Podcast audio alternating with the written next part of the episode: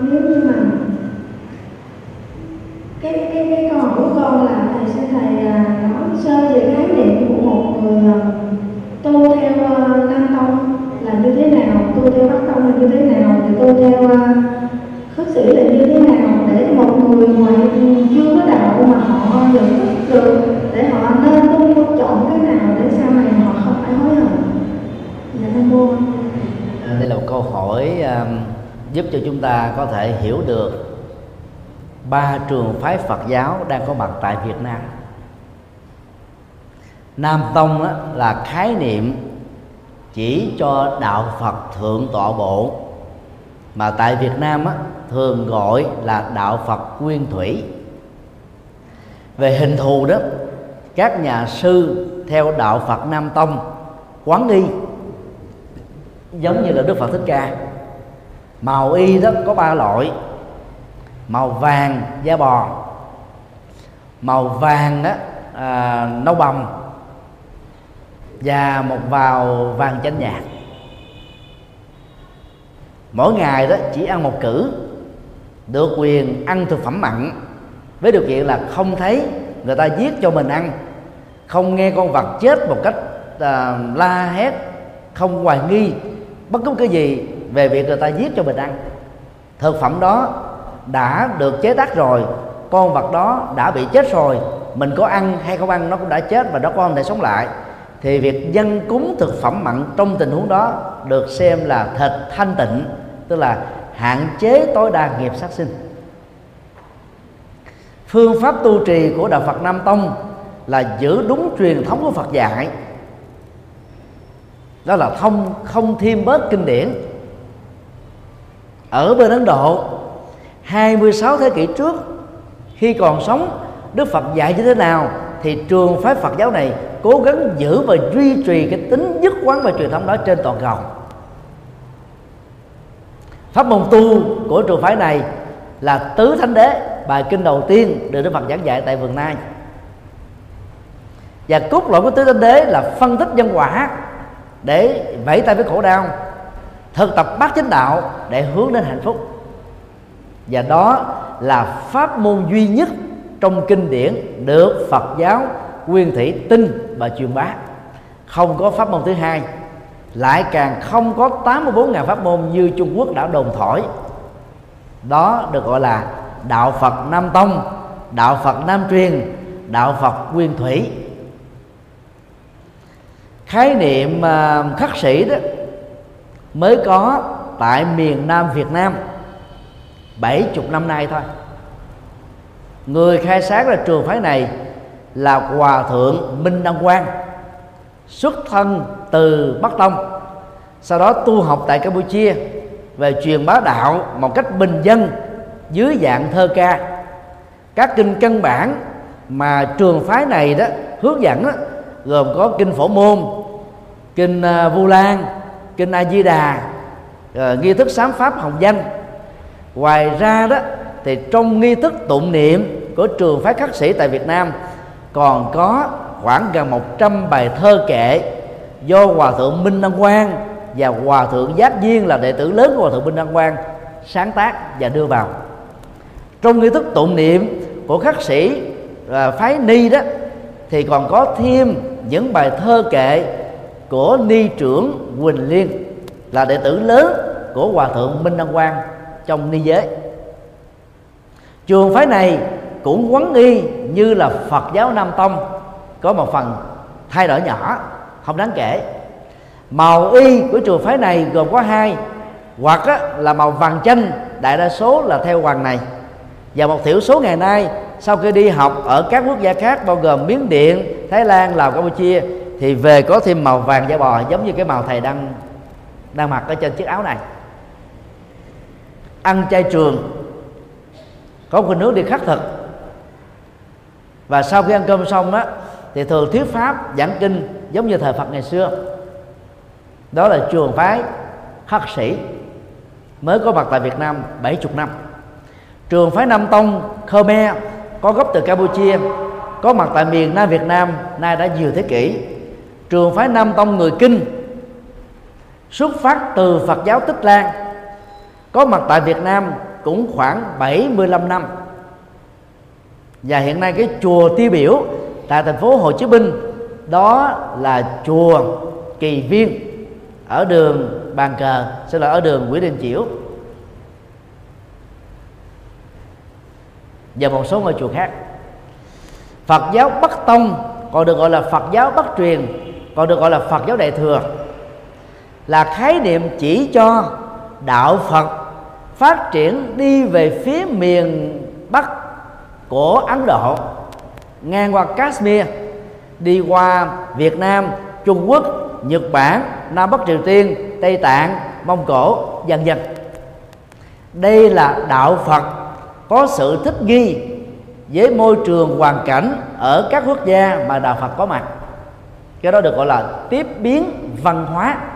Ví dụ như à, chiếc áo mà tu sĩ mặc tại Trung Quốc, Nhật Bản, Việt Nam và đó Triều Tiên đó là chiếc quan phục của triều đình vì ngày xưa đó các nhà sư đại thừa được mời làm quốc sư và làm việc ở trong triều đình tư vấn cho nhà vua về chính trị văn hóa giáo dục tôn giáo kinh tế và nhiều vấn đề vấn đề khác cho nên để hòa nhập với với cái hoạt động ở trong triều đình, thì nhà sư cũng phật phải mặc quan phục sang trọng như là các vị quan khác.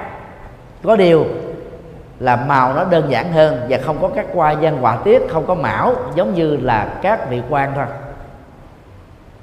Mỗi quốc gia có một kiểu áo tràng khác nhau dành cho các tu sĩ đại thừa chùa linh phước là một uh, ngôi chùa theo phật giáo bắc truyền bắc tông và đại thừa. Cái tu tập của chúng ta đó là một mặt thừa nhận các kinh điển Bali truyền thống của đạo Phật Nguyên Thủy và kinh điển A Hàm tương đương đồng thời đã truyền bá hàng trăm bài kinh đại thừa. Tinh thần à, nhập thế của đạo Phật đại thừa đó được xem là rất cao lấy Bồ Tát đạo làm nền tảng có nghĩa là đang lúc tu chúng ta cũng cùng là Phật sự và độ sinh. Cốt lõi của tu theo đại thừa là sáu ba la mật, bắt đầu bằng bố thí, kế đến là đạo đức, thứ ba là siêng năng, nỗ lực, thứ tư là kiên trì, không bỏ cuộc, thứ năm là thiền định để chuyển hóa khổ đau, và thứ sáu là trí tuệ, ba la mật. Nói gọn là cái phương pháp tu này đó, gồm có bốn chữ, phước, huệ, song tu. Phước là bố thí, huệ đây là trí tuệ, tức là gọi tắt của sáu ba la mật nếu đủ đó phải có đủ bốn yếu tố còn lại là đạo đức, tinh tấn, kiên trì và thiền định. Đó là cốt lõi của đạo phật đại thừa. Tại Việt Nam chúng ta có đủ ba trường phái này. Và đạo Phật Đại thừa đó có mặt tại Việt Nam vào trễ nhất là thế kỷ thứ nhất trước Tây lịch, tức là nay đã trên 21 thế kỷ, trước cả đạo Phật Trung Quốc trung bình là 150 năm và trước các nước đạo Phật Đại thừa còn lại trên hành tinh này. Về trường phái Bắc Tông á, thì đạo Phật Bắc Tông Việt Nam là anh cả về phương diện du nhập đạo Phật vào Việt Nam. Các phật tử ờ, đi theo đạo phật nguyên thủy đó, thì vào chùa sẽ mặc bộ trang phục màu trắng. Còn cái kiểu của trang phục đó là cái gì cũng được. Đó là giữ nguyên gốc của đức phật thời xưa. Đệ tử tại gia đó, đức phật gọi là bạch y cư sĩ cư sĩ áo trắng. Vì áo trắng tượng trưng cho tâm thanh tịnh nghiệp thanh tịnh thói quen thanh tịnh hành động thanh tịnh và hướng đến một cái cảnh giới thanh tịnh. Hiện nay đó thì chiếc áo trắng này được, được giữ truyền thống khắp nơi trên thế giới là giống nhau. Còn cái áo tràng á, của uh, Phật giáo khắc sĩ đó cũng là áo trắng. Nhưng phụ nữ á, và ngay cả đường Nam mặc cái chiếc áo dài của Việt Nam không có dán ben ở ngực không có dán ben ở ngay cái eo. Nó rộng để cho người ta dễ thoải mái trong việc hành lễ. Còn phật tử của các nước nam à, à, của à, các chùa bắc tông đó ở mỗi quốc gia có một màu khác nhau. Miền bắc việt nam thì màu nâu miền nam việt nam từ huế đến cà mau thì màu lam. Cao mua uh, trung quốc thì màu đen nhật bản thì màu là màu màu lam xám, nam bắc triều tiên thì màu lam xám, và tây tạng thì màu nâu bông và nhiều màu khác. Tức là nó thể hiện cái văn hóa của các quốc gia mà đạo Phật Bắc truyền này được truyền đến. Còn Nam truyền đó là dầu ở quốc gia nào? Châu Á, châu Mỹ, châu Âu, châu Úc, châu Phi. Thể truyền đến là có một kiểu trang phục, có một loại kinh đọc tụng thống nhất, có cái cách thức hành trì giống như nhau, không có khác biệt còn các nước bắt truyền thì mỗi nước mỗi kiểu. Thậm chí là các chùa bắt truyền mỗi chùa tu một pháp môn khác nhau. Không có thống nhất. Mặc dù nó có tính đa dạng nhưng mà tính thống nhất của nó rất là kém. Do đó các phật tử đó hữu duyên với trường phái nào thì chúng ta có thể theo đạo phật trường phái đó. Những người nào mà đã, ngày đầu tiên mà đi chùa nam truyền rồi đó về sau này khó chấp nhận đạo phật đại thừa lắm những người nào mà đi với đạo phật khắc sĩ thích đọc những bài kinh bằng à, thơ kệ song thất lục bát và lục bát á, thì khi mà đọc cái văn xuôi thì cảm thấy không quen. Những người nào từ mài mới quy y mà đi đạo phật bắc tông hay là đại thừa đó thì vào đạo phật nguyên thủy đọc kinh bali chịu không được đọc thơ ca là không thấy thích. Nó trở thành thói quen tôn giáo hết. Từ những thời điểm đầu tiên mình đi chùa thầy tạm gọi đó, ba trường phái đó giống như ba phương tiện giao thông. Mà ai thích cái phương tiện nào thì đi phương tiện đó. Đại thừa nó giống như máy bay. Đi nhanh, chứ được nhiều. Đại là lớn mà. Còn nguyên thủy đó, thì giữ vững được cái truyền thống Phật dạy. Cho nên đó, tính trung thành Phật pháp, tính trung thành về văn hóa, tính trung thành về chân lý, tính trung thành về giới luật của đạo Phật nguyên thủy là rất là cao rồi thầy đó chủ trương. Về hành trì đó thì dựa vào đạo Phật nguyên thủy. Về làm đạo đó thì lấy phong cách của đại thừa để nhập thế năng động. Nếu chúng ta phối hợp được hai phong cách này đó, thì việc tu và việc hành đạo của chúng ta nó có kết quả rất là thiết thực và giúp cho quần chúng đó có thiện cảm với đạo Phật và trở thành Phật tử. Còn đạo Phật khắc sĩ đó là tổng hòa giữa đạo Phật nguyên thủy và đại thừa theo một phong cách bình dân đáp ứng cho nhu cầu của quảng đại đa số người bình dân ở miền Nam Việt Nam. Ngày nay đó thì nó bắt đầu đáp ứng cho những cái giới trí thức nữa. Có cái cái, cái hữu duyên và có phong cách tu niệm giống như thế này.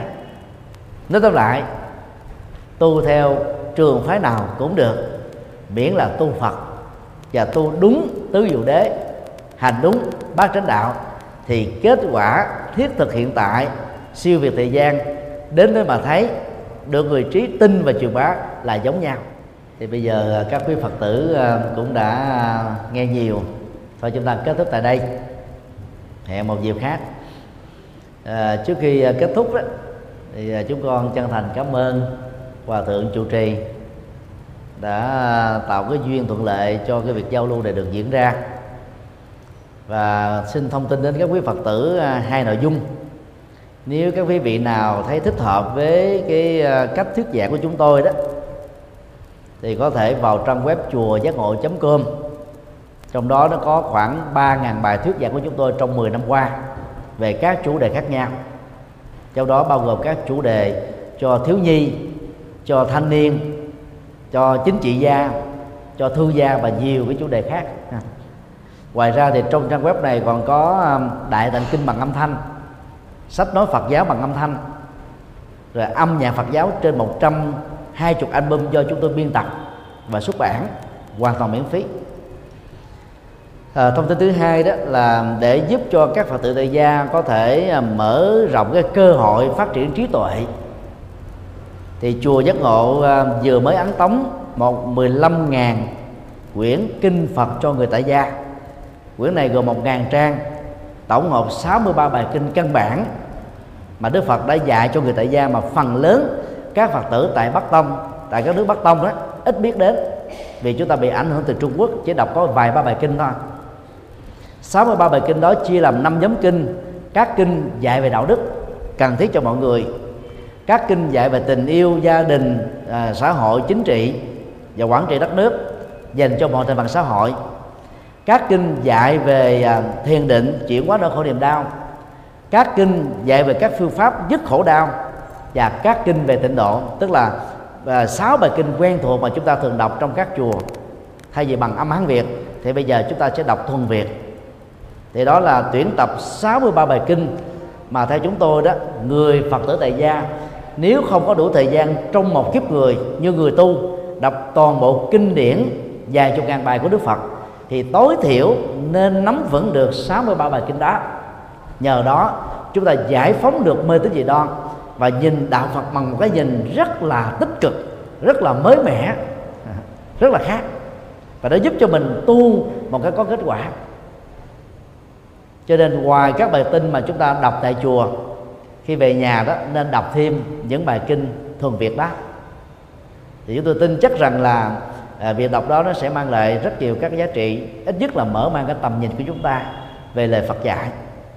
À, kính chúc tất cả các quý Phật tử an lành trong chánh pháp và hanh thông trong cuộc đời. Nam mô Quan Thế Tạng Bồ Tát Ma Ha Tát. Pháp âm đạo Phật ngày nay xin